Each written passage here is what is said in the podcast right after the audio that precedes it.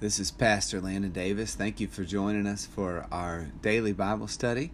We'll be looking at Luke chapter 16, and I'm reading from the World English Bible. He also said to his disciples, There was a certain rich man who had a manager. An accusation was made to him that this man was wasting his possessions. He called him and said to him, What is this that I hear about you? Give an accounting of your management, for you can no longer be manager. The manager said within himself, What will I do, seeing that my Lord is taking away the management position from me?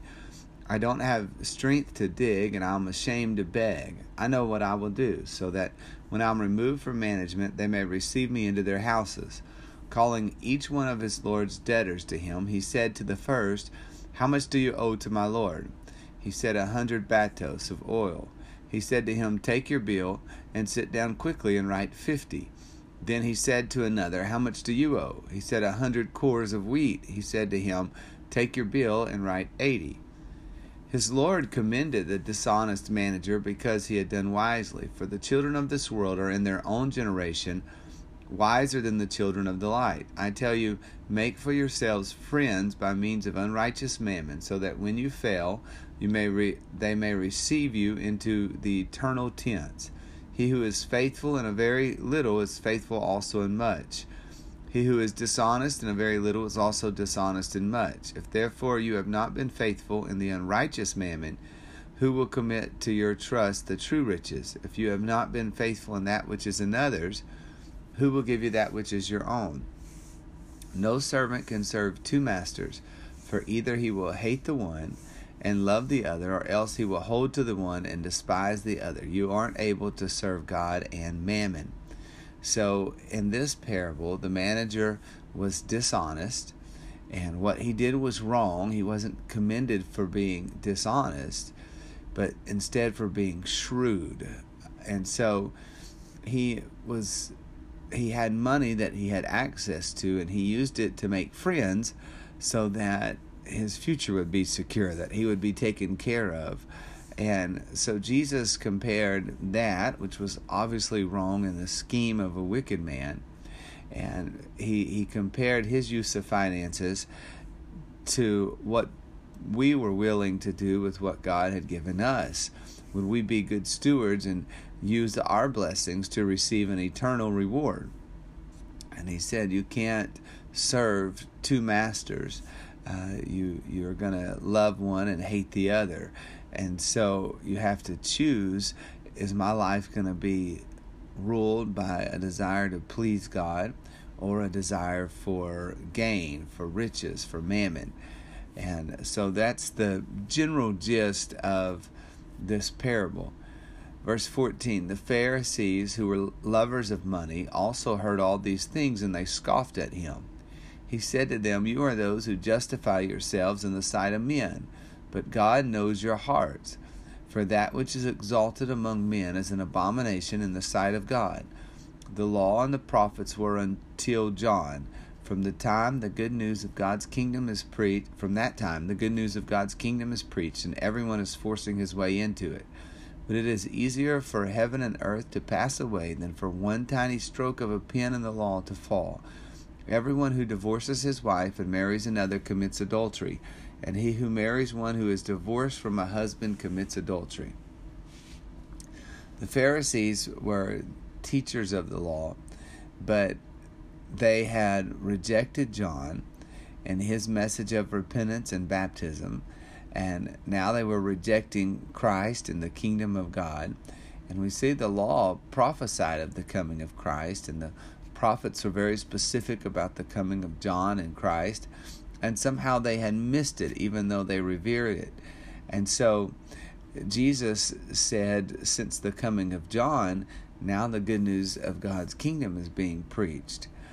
And he used this discussion to, to turn into um, discussion about divorce. And it seems like it's disjointed from what he was saying, but there's actually two possible reasons that I can think of that he did this. One, um, he could be illustrating that how off base the Pharisees were. He used divorce, a controversial topic, even then to emphasize that the Pharisees weren't correctly fulfilling the law. The majority position on divorce at that time was that a man could send his wife away for any reason as long as he gave her a bill of divorce. He had followed the law. If he gave her a, a document so that she would be free from the marriage. And so a man could essentially commit adultery and he wouldn't be considered an adulterer as long as he wrote his wife a bill of divorce first. And of course, we know that God intended marriage to be a lasting commitment. And so, the teaching of the Pharisees and the way that they were emphasizing the law and yet missing the point of the law uh, had allowed marriages to be broken up for illegitimate reasons. And so, that could be this could be an illustration of how they weren't even keeping the law themselves. So, they were rejecting the kingdom of God and its message, and they weren't even able to keep the demands of the law. Or, Christ could have been alluding to his death um, as a means to be free of the Old Testament law. He he talked about how binding the law was, and then he went into this very quick mention of marriage and divorce. And the reason this could possibly be speaking of his death is because in Romans 7, Paul says something very similar. He used marriage as an example of the Old Testament covenant and uh, he said, if a woman married another man while her husband was still living, she would be an adulteress. If her husband died, a widow was free to marry again. You had people that were still wanting to follow all of the practices and traditions and forms of the Old Testament, and yet also be a Christian and, and then place those demands on others.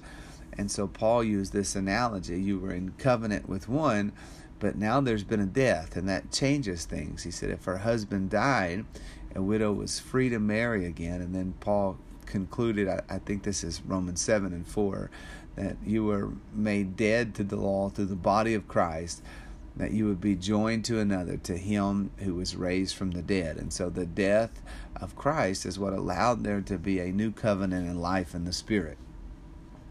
Verse 19 now there was a certain rich man, and he was clothed in purple and fine linen, living in luxury every day. A certain beggar named Lazarus was taken to his gate full of sores, and desiring to be fed with the crumbs that fell from the rich man's table.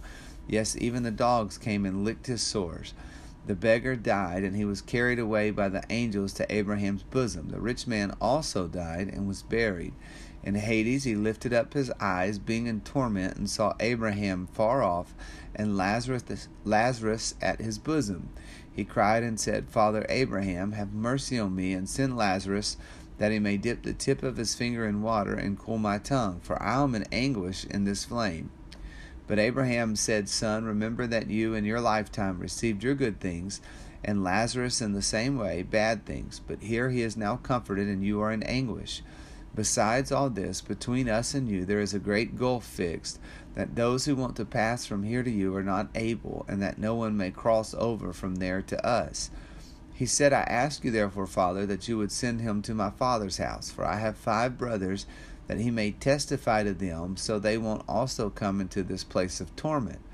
But Abraham said to him, They have Moses and the prophets, let them listen to them. He said, No, Father Abraham, but if one goes to them from the dead, they will repent. He said to him, If they don't listen to Moses and the prophets, neither will they be persuaded if one rises from the dead. Course, many people are familiar with this uh, teaching whenever you're warned of judgment to come. Um, but this actually connects to both of the previous topics that we've talked about in this chapter. It's a tale about money, and it also references the law and even resurrection. Jesus was teaching the Pharisees that we read earlier loved money, and so he gave an example of someone that loved money but lacked generosity, very similar to the very first parable that opened this chapter. In this life, he would be considered blessed, and Lazarus would have been looked down on, possibly even condemned as a sinner because of his low state in life, the difficulty that he faced. Surely that's the judgment of God. Maybe that was the way they would have thought of it. But the truth is only revealed after their deaths. We now see that the rich man was begging for even a drop of water, and Lazarus was being comforted. Now, it's worth pointing out that this is not a scene of the final judgment because the rich man's brothers were still alive, and it was based on the time of the Old Covenant. They, he was told that the words of Moses and the prophets were their witnesses to save them from judgment. But then Jesus concludes with his main point. And his main point was that those that weren't faithful under the Old Covenant wouldn't believe even when one rose from the dead. And so sadly, this was true of many of the Pharisees. They, they didn't lack evidence, they just lacked sincerity and faith. And no amount of study of the scripture was an answer for that. And even when Jesus rose from the dead, they couldn't be convinced. And so let's pray right now that God would help us to, to trust Him and to truly be righteous and to have faith to be saved. Lord, we thank you for your word. I pray that you would help every one of us to truly have saving faith, that we would be obedient, that we would have clean hearts, that we would try our best to know you, to understand you, and to serve you. I ask that you would bless our efforts, and we thank you for your grace. God bless you. I appreciate you listening. Join me again for another another podcast episode as we look through another chapter of the New Testament and continue our journey through. God bless you.